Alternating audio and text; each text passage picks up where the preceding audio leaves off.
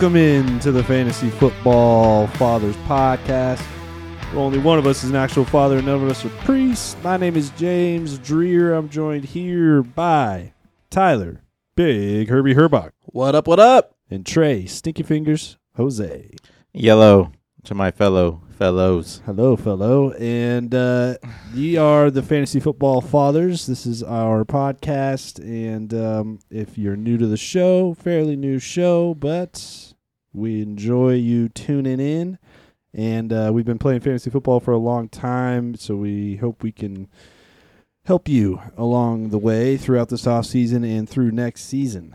Um, so if you haven't already, hit us up on Twitter at the F F Fathers. That's where we communicate with the um, community, the industry, and also post all of our episodes. But you can catch us on anywhere you listen to your podcast. We also ask, if you don't mind, hit a rate if you like the content. Right, Trey? We're rating now? Yeah, don't sound so... sounds so worn out from saying it. Yeah, don't... I mean, if you haven't already liked and subscribed to our stuff, definitely, if you want to take the time to rate um, our show on whatever platform that you're using, it really helps us out. We'd appreciate it very much. Uh, today, we are talking about the five top five-ish receivers. We'll throw some others in there as well um, in this year's draft. So looking at rookies um, before the draft happens, um, just kind of looking at who we like the best in terms of um, capability and N F L potential. So it should be cool because this is a loaded class, um, which the receiver position has been pretty pretty loaded the last few years. Mm-hmm. Um, and we get it again this year. It's probably the most um, exciting group of uh, players in this year's draft, I would say. Without question. So there's some pretty good prospects for sure, and guys that could come in and be um, fantasy assets uh, right away. So, um, but before we get into that, because there has been some pretty big news, um, Deebo might be out of town there in San Francisco. Who?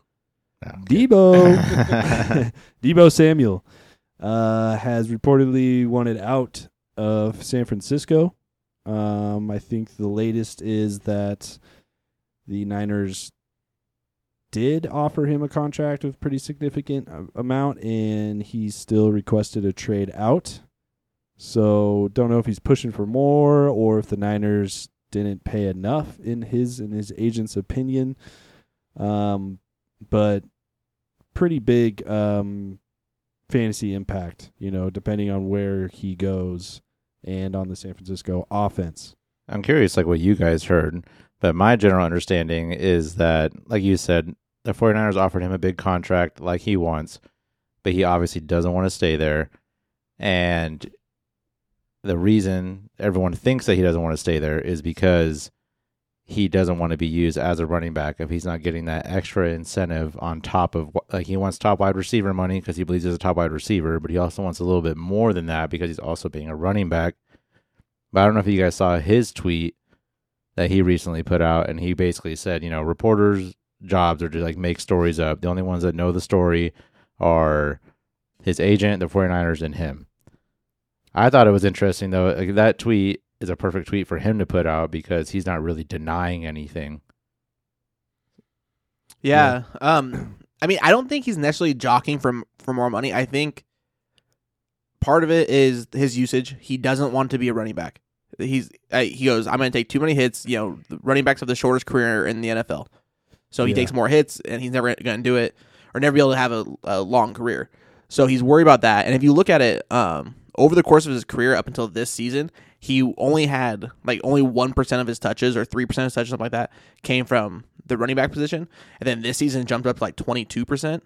And that's right. huge. That's a big And then and yeah. it got even worse from, like, weeks eleven on, where they started using much more there. And he just doesn't want to do that. So I think that's a I think that's probably the biggest factor. But that tweet that you're talking about makes it seem like there's other underlying things within the organization that he doesn't like, and that's also why he wants out. He doesn't want to be part of whatever they have going on right now. Well, check this theory out. I heard this on the Pat McAfee show, and I thought it was really fucking interesting. Is what if, you know, because he's the one who really sees what the quarterbacks are doing in camp and like in practice throughout the year. And we all know what Jimmy G is, game manager at best. So maybe he like he sees Trey Lance behind him and he sees what Trey Lance is doing. And he's just like, I can't commit to this team long term if they're going to commit to this guy since they drafted him in the first round. So maybe he knows something about Trey Lance that we don't. And he does not want to be a receiver for him. That's that's an interesting take. Um, it could be true. It, it could be true. I mean, only the guys that are on the practice field with him know what he looks like. And if he looks like shit, like why would a guy who's trying to be a top receiver in the N F L and get top receiver money want to risk, you know, lowering his own production because he has a shitty quarterback? Yeah. I mean, I feel like that's, you know, it's like how shitty is Trey Lance in practice for him to go that far, you know, and be like, I need out of here. Like, I'm not even going to give him a chance. But I don't know. I mean, like you said, he could know stuff that we don't know. I mean, you know, obviously he wants out. So there's something going on there internally that we are, you know, that no one is in tune with just yet. Um, but let's be real. Jimmy G looked like trash in the playoffs, in my opinion, especially their last game that they lost. And like, why wouldn't they put Trey Lance in if they somewhat believed in him? That was my whole opinion. You guys, yeah. I feel like you guys yeah. didn't really agree with me on that because the whole game I'm just like, put in Trey Lance at this point. Jimmy G's just throwing the ball to fucking nobody. Yeah.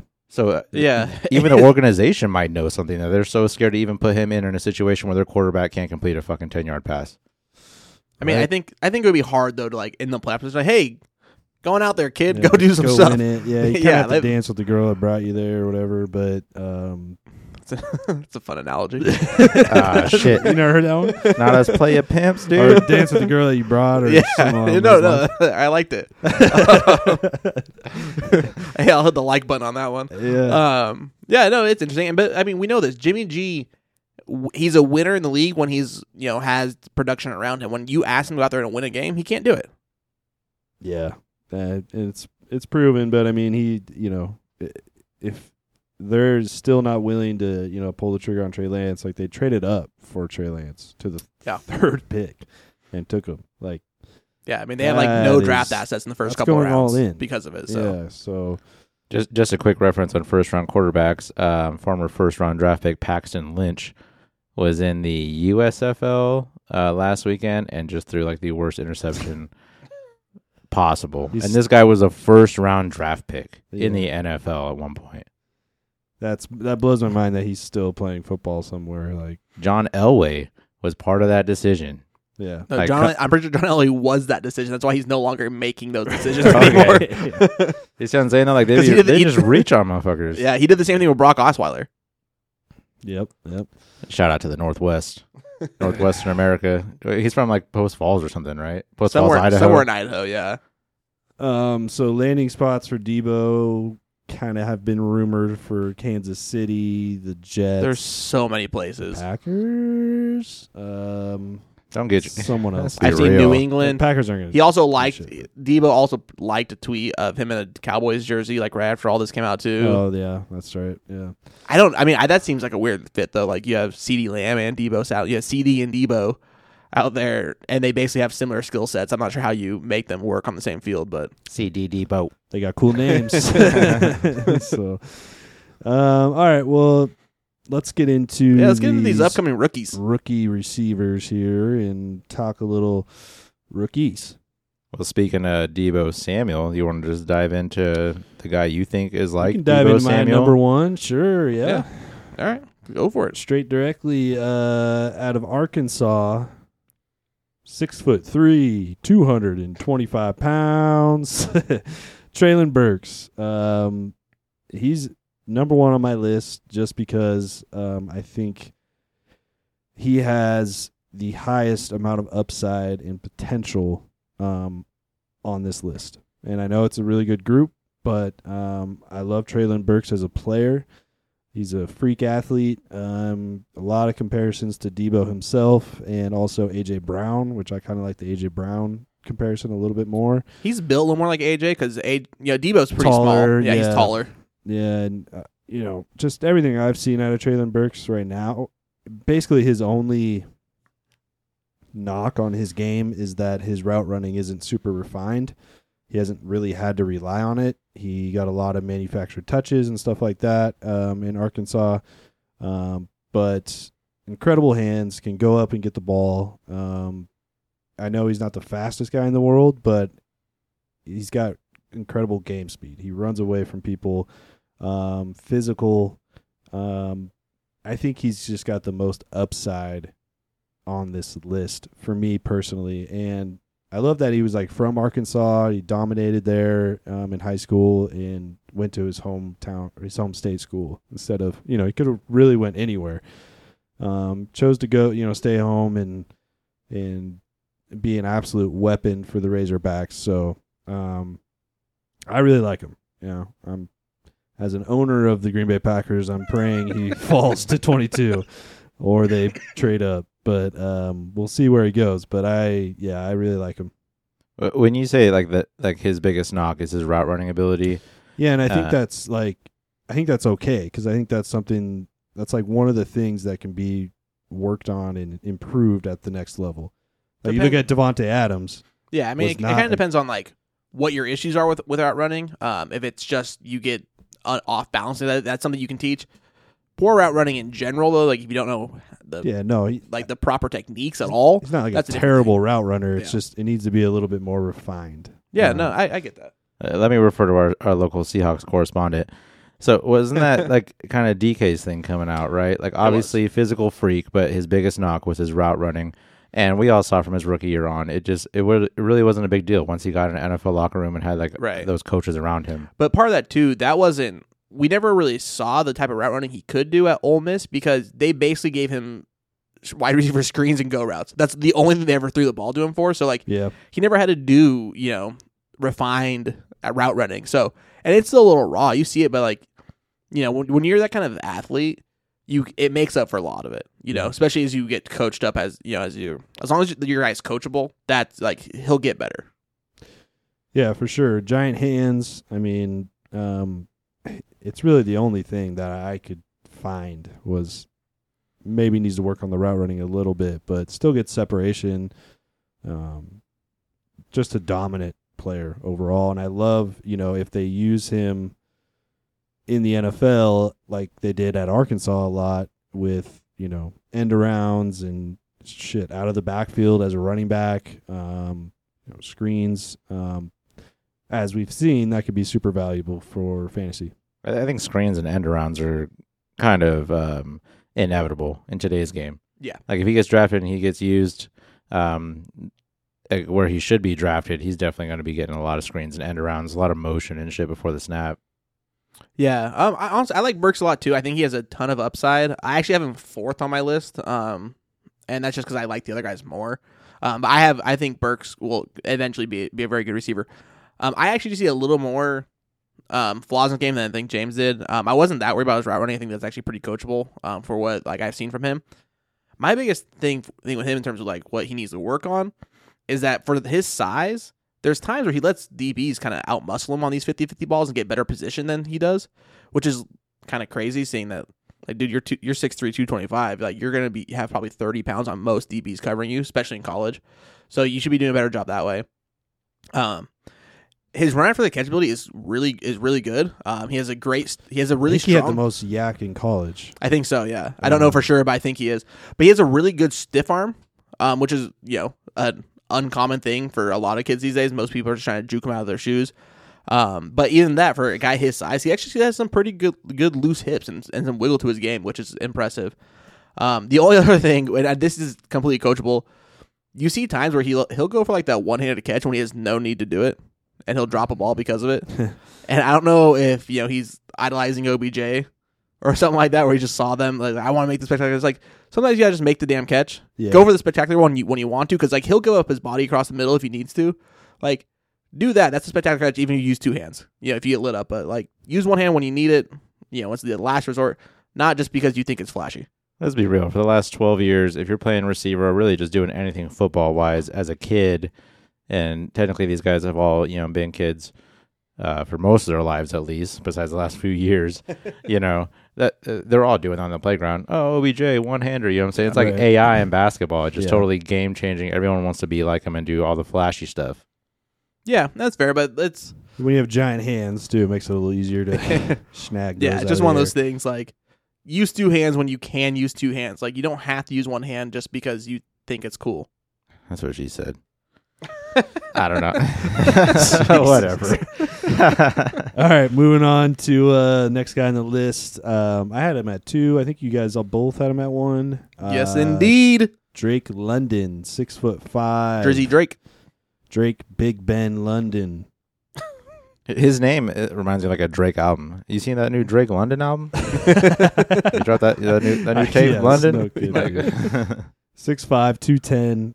Uh, he's built like Mike Evans. Yep. And he plays like him too. Um, but he has better run after the catch ability. And, and I'll get into that. He's the, he's the jump ball machine, really. I mean, the, the guy just jumps over everyone and just snags the ball. High points it. Uh, better than anybody in this class for sure, and the height helps with that, um but incredible ability, obviously going to be a red zone threat immediately in the N F L in his first year. Um yeah, you guys both have him at one, so what do you think? Well, why why wouldn't you have him at one when you're saying he has he, he's the best in the class? He likes Treylon in certain things.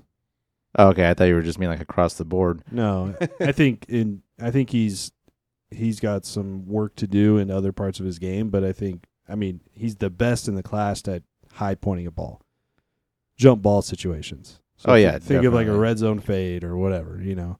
Um, I mean, I, I think this is the best all around receiver in the draft. Like when I was watching the tape, it's the only guy that really, really, really popped off the tape for me. Like everything that he was doing was impressive to me, and I just like ended up locking into his tape a lot harder than the rest of the guys that we're going to talk about, just because it was so good and so fun to watch. Like. But obviously, like you said, he high points the ball. He snags out of the air. We've talked about it plenty of times on this podcast. You want receivers that don't wait for it. They grab the ball. They grab it with their hands. They're not letting it come to them. Snagging out of the air. And I noticed a lot in his route running that this is a bit of a reach, but it reminded me of almost like Amari Cooper type things where he's like manipulating defensive backs and taking advantage of what their movement is to really increase his separation on the routes. And I, I thought that, that was really good. And obviously, he's a big body dude, and we touched on it a little bit, but his run after the catch is insane. So he he seems like someone you could just plug in right now. He'll be good to go. For sure. I think uh, some people have you know already typecast him as like, oh, he's just a, a jump ball guy. And I think that's completely wrong. I mean, does he you know win fifty-fifty balls? Of course. Like, honestly, with his size and what he can high point it, he should it's, be. It, it's, yeah. a, it's, just like, it's more of like a seventy-thirty thing for him. Like, he's oh, going to win most of those. eighty-twenty, I would say. Could be. Yeah. Uh, and the three ninety ten, dude. Yeah, I'll tell you ninety-five five. So, I mean, honestly, the reason that he's so good at that, he came to U S C on scholarship for football and basketball. So, like, that natural leaping ability to you know get rebounds and whatnot comes was supernatural to him. He, like, he's done that his entire life, basically, which is great. So he led the nation with seventeen contested catch victories, is what they're calling it, and he did that in only eight games. Like, we have to remember, because he dislocated his ankle, he only played eight games. Before he the injury, he was on pace to do basically the exact same numbers that Devonta Smith did the year before when he won the Heisman Trophy. So, I mean, that's you, we could have had back-to-back years of the receivers winning Heisman Trophies with the type of production that was being put up there. Well, speaking of his broken ankle... I don't know if I cut you off there or not, but I mean, I think we're all in consensus, right? Like a broken ankle is really not a big deal, especially if you're going to be going to like an N F L franchise. Yeah, there there wasn't like ligament damage and thing and tendon damage, like uh, things of that nature. When it comes down to just broken bones, that's just healing, and it actually wasn't even broken bone; it was just a dislocated ankle. So that's just it's one of those things that like even doctors are like, no, you're fine. Like, yeah, don't worry about pop it. Pop it back in, dude. Can of corn, yeah. I'll be fine. Yeah, just has to heal, and yeah. Obviously. There is potential for re-break or whatever, but I mean, well, don't bones heal back stronger? I mean, now we're getting into yeah. shit we really don't know about. They, yeah, well, that's, let's that's talk what about they say. The science here, okay? No, I'm kidding. they, they do say that. Question the science, dude. Yeah.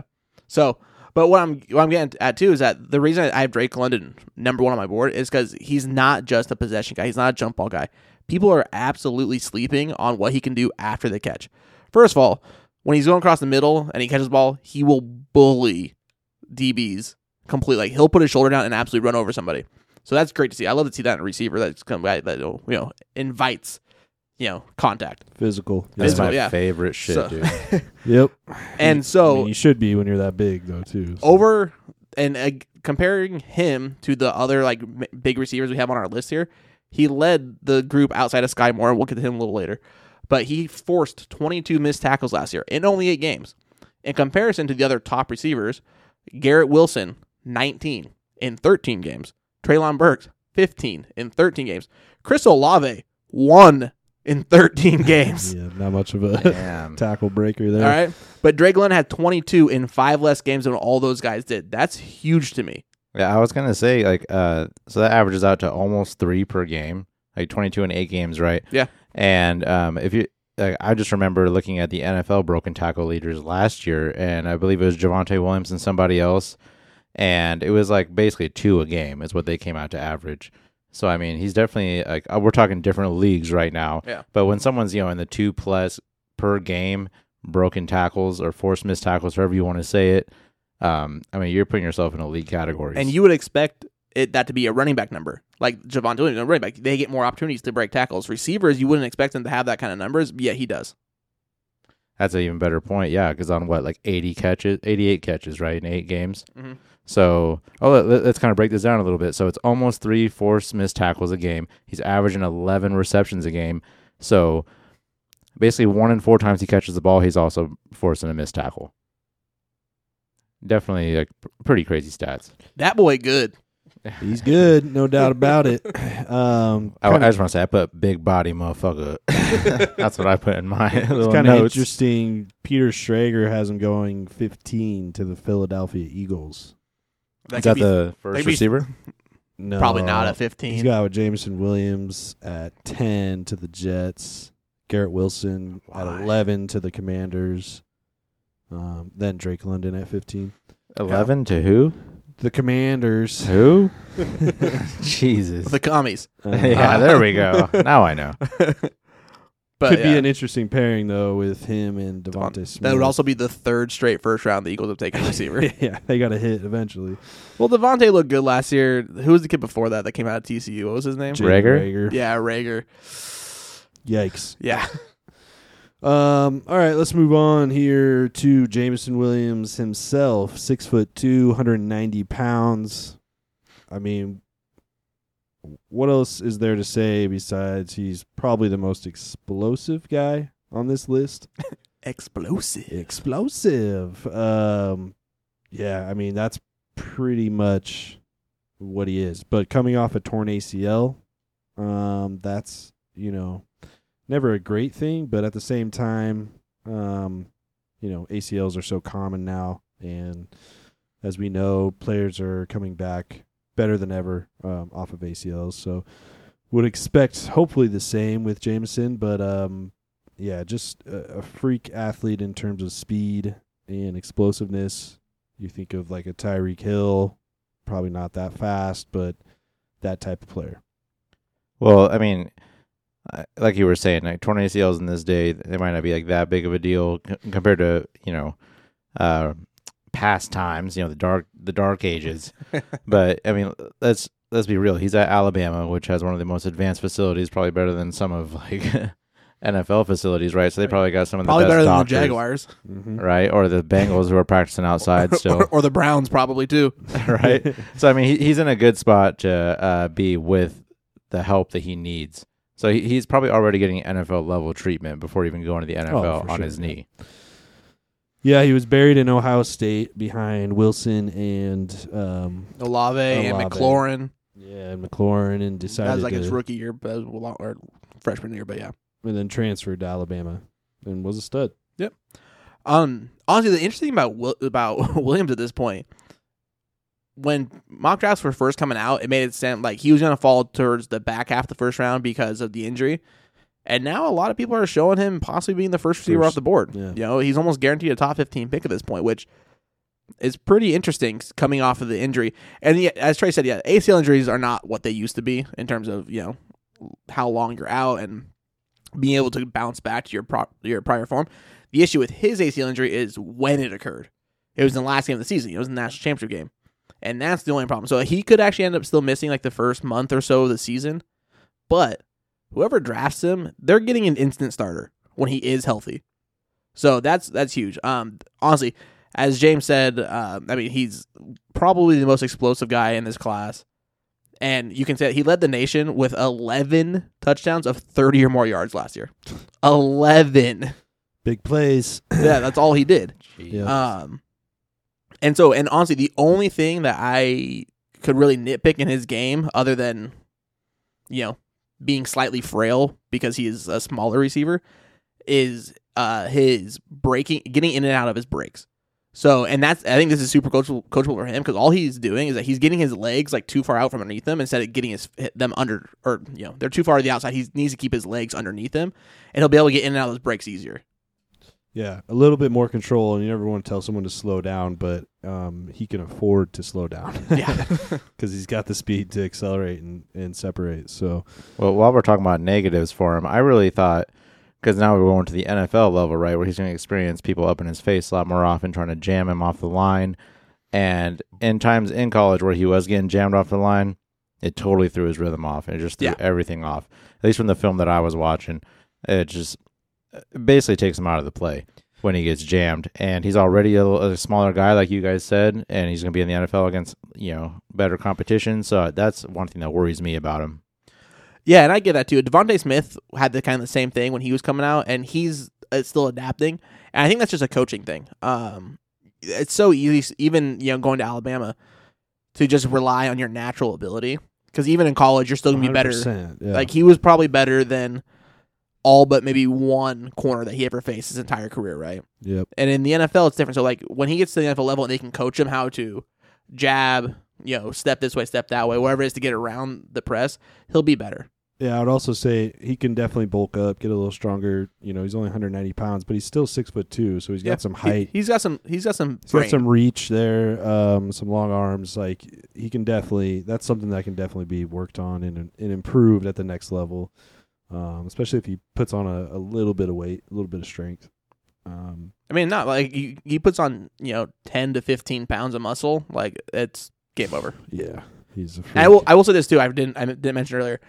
I think Willie, uh, Williams actually has the ability to be the best receiver out of this group. Yeah. Um, sure. I like Drake London more right now, but I mean, Williams definitely has the ability to be, you know, the best receiver in this class. Could be the most prolific, the best for fantasy purposes. If he's able to make big plays at the next level like yeah. he did in college. Well, not and if he goes to the goddamn Jets like Peter Schrager thinks.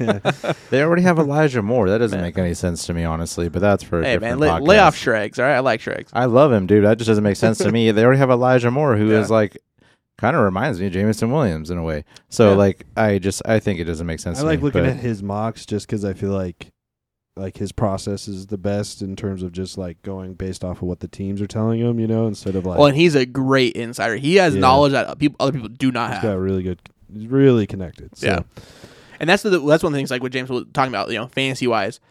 I was so happy when I saw him going in the end of the the end of the first rounds. Like he's going to a playoff team that could probably use him, like, you know, the Chiefs, the Packers, they could oh, both man. use him. I was like, and he would be an instant fantasy star. Oh, yeah. If he goes to the Commanders or the Jets. Right. Um, you know, that's just not as not as appealing. All these shitty teams taking all the good receivers, man. Yeah, or it's the annoying. Seahawks. Geez, career ruiner. I don't think the Seahawks are taking a receiver at nine. Yeah, I'm just talking shit because you like the Seahawks, but yeah. Well, I mean, we've done pretty well. You know, Lockett, D K. For now. Well... So that's a let's move on. Yeah, yeah, we'll, we'll discuss that after the draft because you know they, they, you know, Tyler Lockett might not still be there. All right, Garrett Wilson, the next guy on the list, uh, six feet tall, one hundred ninety-two pounds, out of Ohio State. Um, you know, it was it's kind of funny him, between him and um, Olave. It's been back and forth kind of all year, like who's the real number one. Who's the number two? Like, who's the best N F L prospect? And kind of bounce back and forth between the two. But to me, Garrett Wilson, where he excels at is creating space. Um, I feel like he's in, he's an elite, you know, separator already. Um, really, really good route runner, um, and can really make plays at every level of the field. So, you know, Garrett Wilson slides in at four for me, right? Yeah, four. I just think these other guys that we've talked about, the first three, um, they have a little bit like Garrett Wilson could become like a really good number two receiver. You know, he could be a good number one receiver as well, but I just think the other guys have a little bit more upside um, fa- for fantasy anyways. I have Garrett Wilson the highest out of all three of us. I got him at number two. And I'm just going off of film. Like, I, really, I just did my rankings off of how impressive they were on film. I didn't really consider like their potential fantasy impacts. But I think Garrett Wilson is definitely, he's set just to start in the N F L whenever he gets drafted. He's good to go for me. And he's, he's a yards after the catch monster. He's extremely fast and elusive. I think someone's going to find a good way to use him. I know he's a little bit smaller because he's only six feet, one ninety. But uh, I guess this isn't really that great of a comparison ranking him that high. But, I mean, Hunter Renfro is only five ten. And yeah. just he uses his elusiveness and his smarts to kind of make things happen. So I think with Garrett Wilson's elusiveness, it really gives him a really, really big advantage in the way that he runs routes. That um, I, I put him above Treylon Burks and Jameson Williams, but in, in, at the same time, like we're literally talking like it almost reminds me of, like talking about like the top tight ends. It, it's everything is like so close within like the top three guys that they're all basically the same, and we're talking like the top five, and like the difference between these guys really is very minimal. But I like Garrett Wilson a lot. Very quick and elusive. Like once he gets the ball, it, you never know what he's gonna do. That boy's gonna get off on you. His ball skills are great. I have him three on my list. Um, and I actually completely disagree with what James said about him being a good route runner. I think his tape is deceiving because he has such good acceleration and burst that he creates separation, even though he's a poor route runner. Um, I mean, if you look... You bastard. Honestly. But he's but, a poor route runner, but he creates really good separation. Because he has such a he has such good acceleration. Mm. Like, I mean... If you watch his route running, he has his feet are too choppy at the at the break, so he doesn't get in, get in out, out of them quick enough. But his acceleration helps because he can still just run away from guys. You can if you watch certain certain film of his, he looks like like he'll go out there running a route like he's playing backyard football. He has no idea like which way he actually is going to go. He's just kind of out there. Ah, I'm going to do this and then I'm going to do that, and, and yeah, there, there's no plan out there.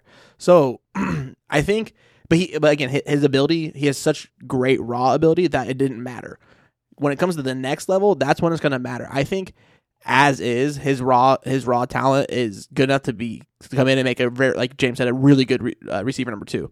I think if he can hone in the route running, which I think is going to take some time and some pretty good coaching because it's really really raw. I think his route running is then he could become a, a really good wide receiver one. But I mean, against certain certain coverages and against certain uh, D Bs, they'll make him look foolish. Yeah, I was going to counter by saying, weren't we just talking about how once you get into an N F L organization, your coaching can really improve your route running? But you did say he's so raw that it might take a little bit longer than these other guys. Exactly. Yeah, that's what I'm saying. So, like, like the other guys, I'm seeing like just little tweaks to make the route running better. I think he needs like a full like rebuild from the ground up for his route running. It's kind of interesting. Shrakes has him going to the Commanders, you know, with the Terry McLaurin kind of rumors going around. Like, yeah. Actually, the funny thing too, Garrett Wilson gets has a lot of pro comps to Terry, Terry McLaurin. McLaurin. yeah. Um. So, Could but he's he's there. faster though. He's a lot faster than Terry is. That's kind of scary. That's a, that's a little scary. Faster than scary Terry. Ooh. Um. Okay. Well, let's move on here. Who do we want next? Chris Olave, six foot one, one eighty-seven pounds. How we feeling about Christopher? Uh, it's unnerving anytime you talk about someone playing in the N F L whose um, body information reminds me of myself. I'm about six foot, one eighty something. Obviously not an athlete like he is, but I'm just like, damn, the boy definitely needs some more weight on him. I mean, you throw me on the field, I'm going to get tossed around. I don't know. So uh, obviously the smallest guy out of this class that we're talking about. Right? I mean, no. Sick. No. He's J- Jahan Dotson is really small. Yeah, Dotson's small, five eleven, one eighty-three. Skyy Moore's five ten. He got a little bit more weight, though, one ninety-five pounds. Yeah, but Skyy Moore, I mean, we'll get there. Sky's the limit. uh, my turn? Am I going? Now? Oh, yeah, it's totally your turn. Okay. You gotta, you gotta I, thought you were, I thought you were going to keep going there. Oh, no, that, that's the only uh, pun I could think of. Pun and done is what I say. on, the, on the receiver we're not even talking about yet. Um, all right, yeah, Chris Olave.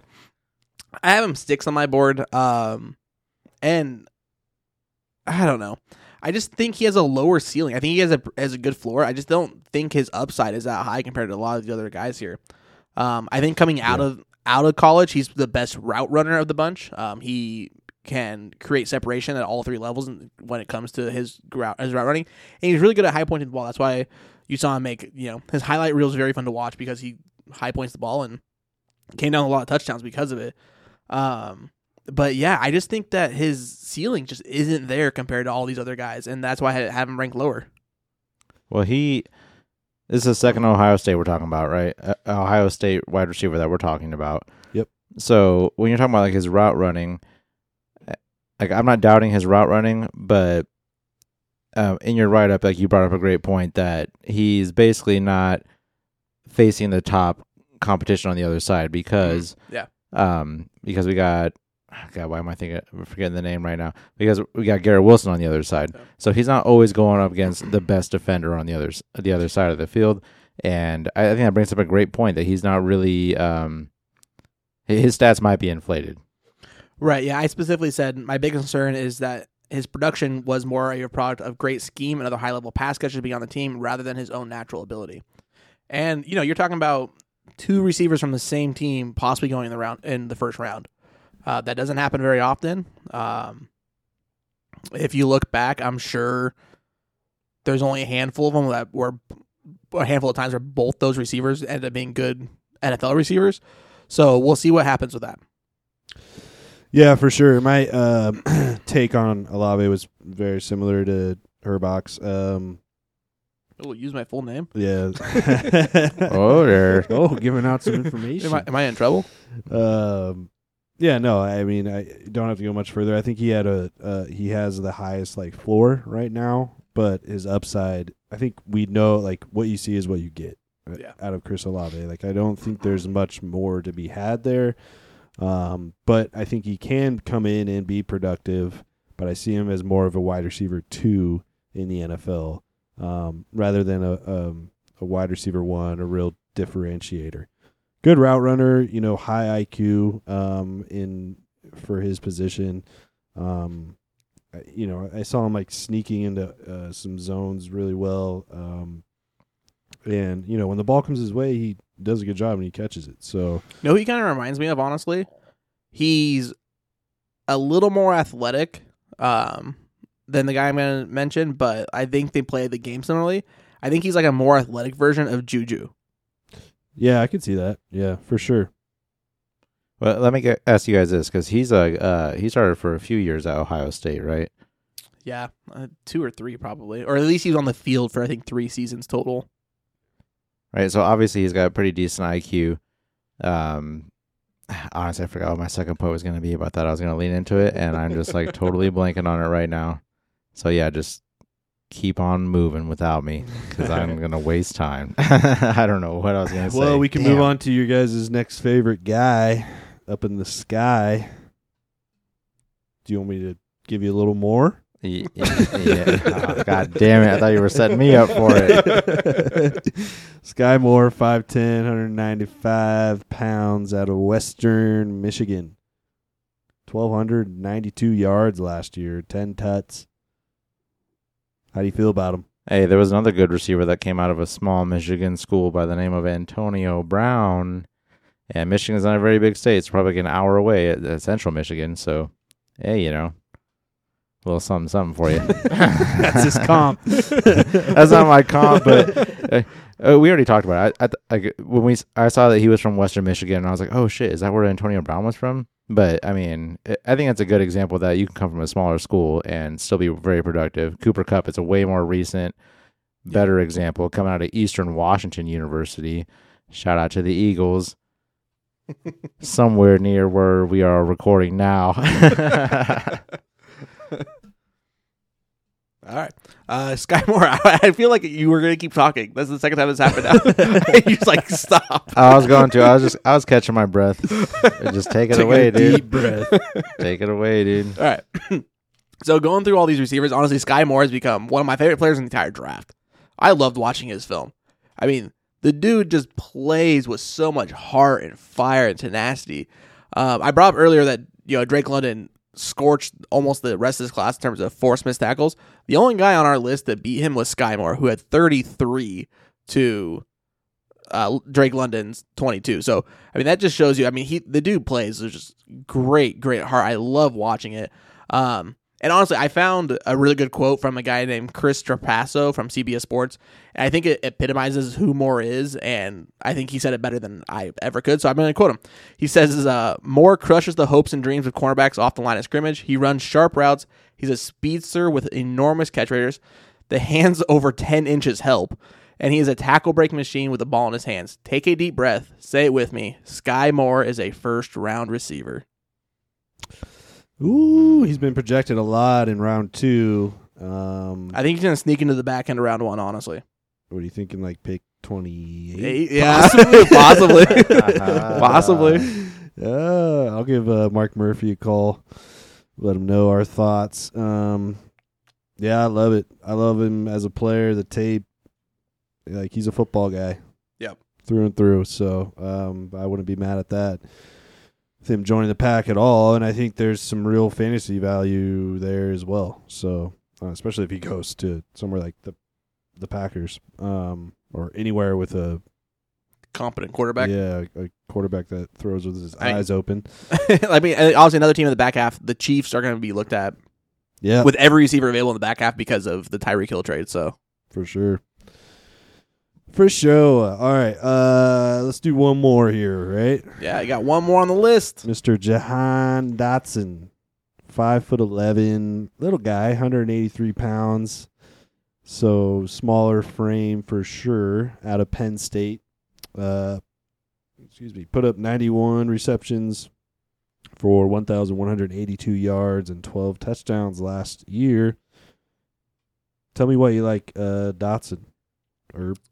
Uh, yeah, Dotson, he comes in at number seven on my list, and I think after him, there's a pretty big drop-off um, when it comes to receivers, and he'll probably go, I know he he's even projected the back half of first round or second round, and I think is more of a second round guy, mostly because of his size, but we'll, we'll get to that here in a, in a bit. Honestly, anytime Dotson has the ball in his hands, he could take it to the house.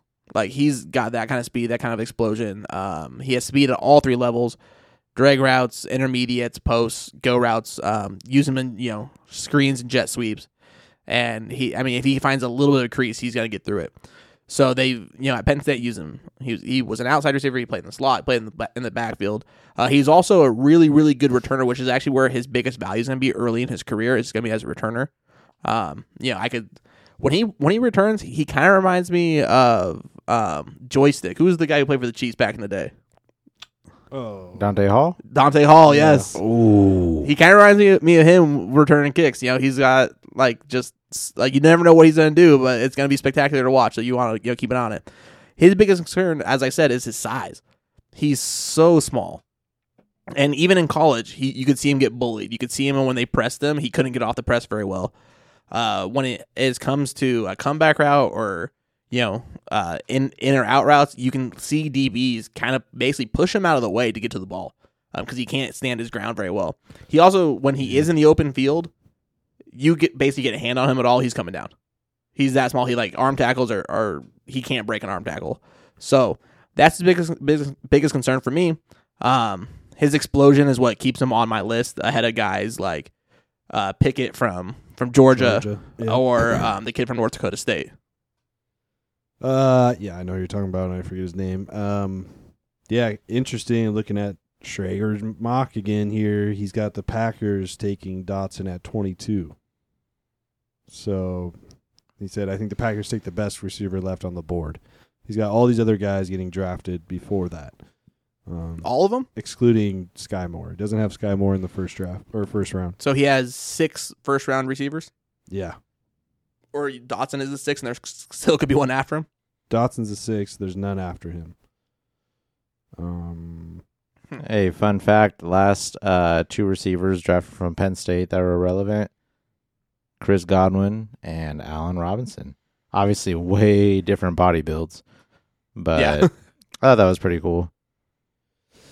That'd be interesting to see the Packers take him there at twenty-two. I mean... Everyone thinks, you know, everyone knows they're desperate for a receiver, but I don't know, man. I mean, I, I guess the, the thinking there could be that you already have your big body receiver in Lazard. I so guess, why not yeah. get the speeds there to kind of complement it? Yeah. I mean, I can kind of see that, but damn, first rounder for a guy of that size. Yeah, I mean, I understand the skill set, but that just it. I guess I'm still thinking old school. Like everyone's part of like at, at one point the receiver class has to fall off, right? No, nothing is forever, you know. Like we go through phases in the N F L where like running game was important, then all of a sudden it was you know the passing game and defense. We've seen how it's basically been destroyed through the rules and allowing more offense to happen. Like there's no end in sight really for wide receivers, but at one point one of these wide receiver classes really has to not just fit the bill, right? Uh, the kid from North, North Dakota State, by the way, is Christian Watson. I can't remember his name. Yeah, that's right. Yep, he's a good prospect himself. Yeah, he he's decent. I think he's more of a one-trick pony. I I think he is actually, out of all these guys we've talked about, is like that more traditional high point fifty-fifty ball guy, like a possession receiver, and doesn't have offer much more upside outside of that. What do they call that in college? Is that Division Two? F C S. Or, oh, F C S, right? So that's yeah. like where like uh, Eastern Washington is yep. also, right? So, I mean, that's where like Cooper Cup came out of. It's it's interesting. Like, I think the top division or top F C S guys are a little more interesting these days, especially receiver wise, because it seems like some guys are breaking through. Yeah. But, I mean, Cup won the Walter Payton Award, which is the Heisman Trophy of the F C S. So, like, that has to go for something. Oh, yeah. I mean, that's like a, a very complimentary comparison for him. But I'm just bringing that up that, you know, if, if you're the top guy in the F C S, it definitely means something in the N F L these days. This is kind of interesting report. Uh, Dotson actually weighed in at one hundred seventy-eight pounds at the combine. So he's little. Okay, that's come on. So if I'm playing three on, there. so if I'm playing three on three against Jahan Dotson, I'm feeling pretty confident. I'm gonna take him in the post till he jumps over you. Yeah, he dunks. Yeah, no way, dude. Whatever. You guys play basketball with me, and it ain't happening. It, it is unless you're six two. You're right. I have yeah. played basketball. He, with he has a thirty-six inch vertical jump. Pretty good. Yeah. Decent. He's a freak athlete. Extremely fast. Um. That's uh, obviously what he's going to have to rely yeah. on. And, you know, his speed is crazy. Like his tape speed and his game speed is much faster than what he actually ran in the forty. He ran a four four three forty, which I don't give a shit about forties, dude. Yeah, honestly, I know. Like, it's, I'm just yeah. saying. It's, it's just. A, it's, it's always interesting to see like when one correlates to the other and when it doesn't, yeah. and how and how that, that changes things. Like obviously, you'd much rather go off of what you see on the field. Um, right. It's just one of those interesting things that you would think that a guy like him would be in the four threes, and he ran a four. You know. Low four four. Jerry Rice ran a four seven one. Dude, that was thir- thirty, forty years ago. There's been a lot of like uh, cases though where you. I'm could, just saying, if you went and looked at it, like there's a lot of guys that you know run away from people on the field, but ran a fucking four six or four five right. or whatever, you know, and it's like I don't know, man. Track speed and football speed are two completely different things. Yeah. So well, I don't take much. I don't put much credit to the forties. Well, I mean, we're talking like literally like a forty-yard dash, untouched, and we're comparing guys that are doing like four fours versus, let's just say, a four six. We're talking two tenths of a second over a hundred and twenty feet. Yes, like it's definitely a little bit of separation, but it's it. I feel like it's not that significant, especially oh. if you don't have any pads on. Do the math. Yeah, forty yards is one hundred twenty feet. I'm but I, I I correlated to the football field. Like there's three hundred feet in a football field. I, I'm getting I'm getting metric, dude. I know I'm getting off the imperial system. Shout out to the rest of the world. Well, that, be different. That's about it, right? Anybody else you want to bring up? Nope. Randy we'll be, Moss uh, ran a four two five. We'll be going back through all these guys after the draft. Only seven days away, man. It's exciting. Um, so we will definitely be covering all the rookies uh, once we know exactly where they're going, and then we can give some real fantasy outlook um, kind of on their year one potential. So that'll be a lot of fun. Um, so Should we do a draft special on Thursday night? The first round is next week, and by the time we usually record, the end of day one is going to be done. Day one, first round picks will be in. Yeah, I mean, you guys can do that. I won't be, I won't be here. You'll be in Hawaii. I'll yeah. actually be coming back from Seattle that same day. I think I get in at like four. So, so know. yeah, I mean, if you guys want to, I mean, it'd be kind of cool to do like uh, instant reaction type of episode if you guys, that's what y'all wanted to do. But yeah, we could We can figure something out. Yeah, you can fuck some shit up. Well, something, something for the peeps. Yep, little instant reaction. Eh? And fantasy then uh, fam. We'll have more in-depth stuff throughout the off season, talking whatever. So fantasy, anything and yeah. everything. So hit Probably us up I'll... on Twitter if you have any um, thing you'd like to say to us at the F F Fathers. What were you about to say? Uh, I was going to say, like, after we get through the draft stuff and, like, re-ranking our guys after the draft, you'll see a lot of dynasty stuff from us uh, for the rest of the offseason until we get, you know, into the preseason game and whatnot. Producer just said he'll see a lot of you'll see a lot of dynasty stuff, so I guess that's what we're doing. Decision made. Uh, appreciate you all listening, and um, enjoy the draft, and we'll catch you next time. Yeah, if you made it this far, like, subscribe, rate the show. We greatly appreciate it. And be a friend. Tell a friend. Yes, sir. It's like you guys fucking coordinated that. I knew he was gonna do that.